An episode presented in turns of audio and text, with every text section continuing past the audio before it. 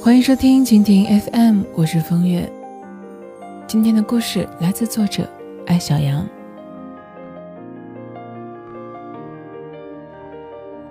从十年前开第一家咖啡馆开始，我看到很多店主的沉沉浮浮，周围的店铺倒闭换人更是家常便饭。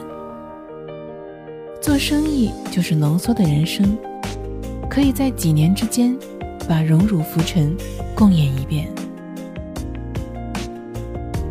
总结这些年看到的，我发现，没有人一直行大运，也没有人一直走霉运。那些最后在霉运里面爬不起来的，都是一些爱抱怨的人。正是他们自己吓走了想帮助他们的人。我的第一家咖啡店旁边有一家夫妻店，太太比丈夫大二十多岁，很多客人愿意去他们家，因为这对夫妻本身就是传奇。但是命运有时候很顽劣，丈夫突发心梗猝死。我问太太，还想把店开下去吗？她说：“当然，这是我丈夫的梦想。”也是我的经济来源。有一段时间，他家生意特别好。虽然太太不懂管理，出品也要差一些，但是熟客朋友都想帮他一把。毕竟他是传奇，而因为命运的玩笑，变得更加传奇了。经历了这种人生突变，跟客人念叨一下。大家都能理解，但是这位太太慢慢的变成了祥林嫂。事情过去大半年了，还是跟谁都抱怨，生意不好做，老顾客不来了，员工流动大，自己撑一个店很累，弄得去照顾他生意的人如坐针毡，只怪自己不能一口气喝十杯咖啡。最后，这位太太还是撑不下去了，转让了店铺。走的时候，她跟我抱怨，说人心不古，连当年跟她丈夫称兄道弟的人，也不再照顾她的生意。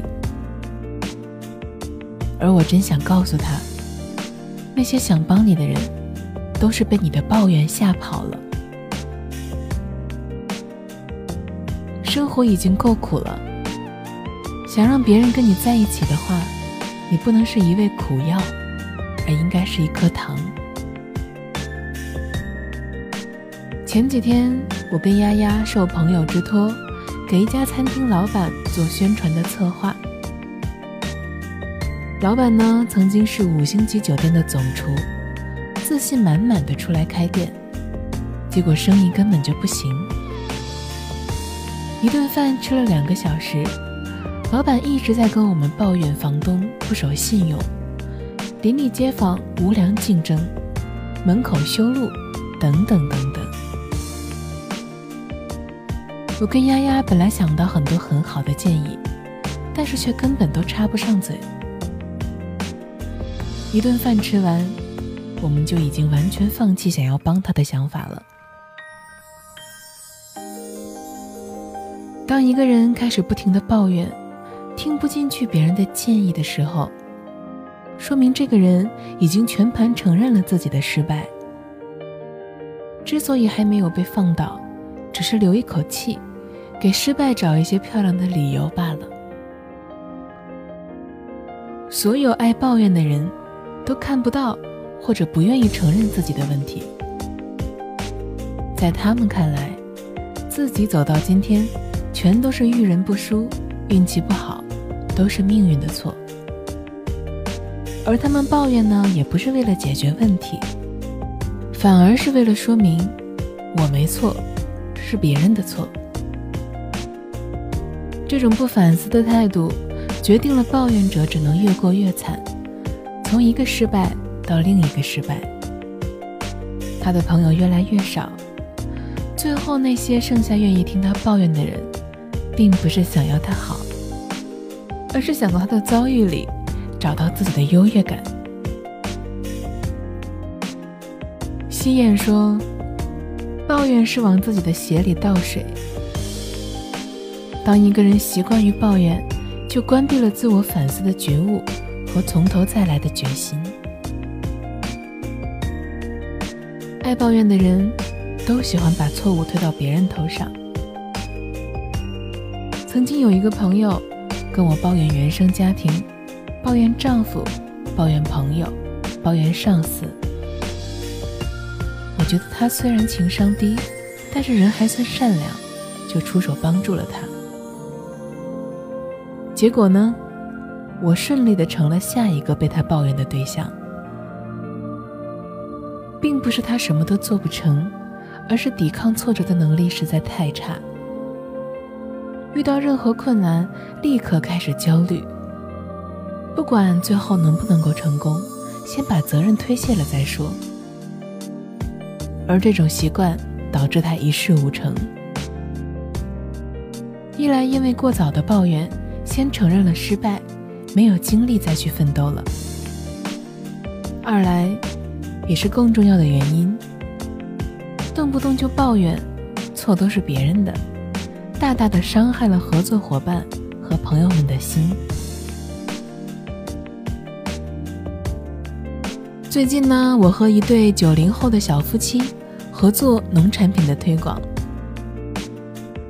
创业之后，接触了无数的行业，我发现农业是最难做的，投入大、周期长、沟通成本高，对于体力、脑力和耐力要求都极高。这对小夫妻创业三年了，还在投入期。男孩自己送货，一天睡四五个小时，整夜开车是家常便饭。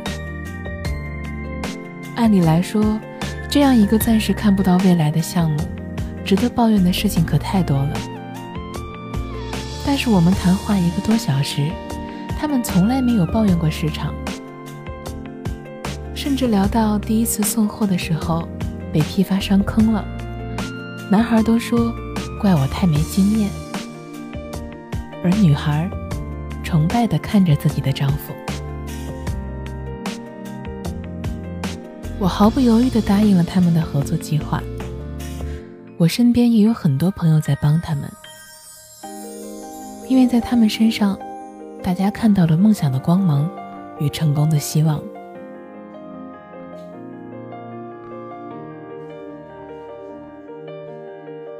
是犯错的人越来越孤单，而是抱怨的人越来越孤单。世界不会因为你承认错误而抛弃你，朋友不会因为你暂时倒霉而离开你。只要你不抱怨，很坚强，有阳光，就会有更多的人愿意帮助你，而且帮得心甘情愿，无所顾虑。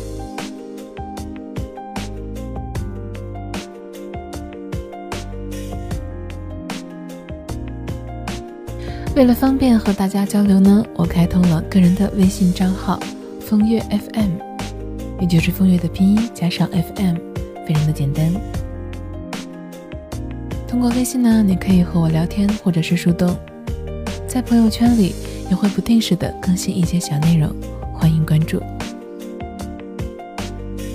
感谢收听一个人的风月场，希望我的陪伴能够让你不再感到孤单。亲爱的，晚安。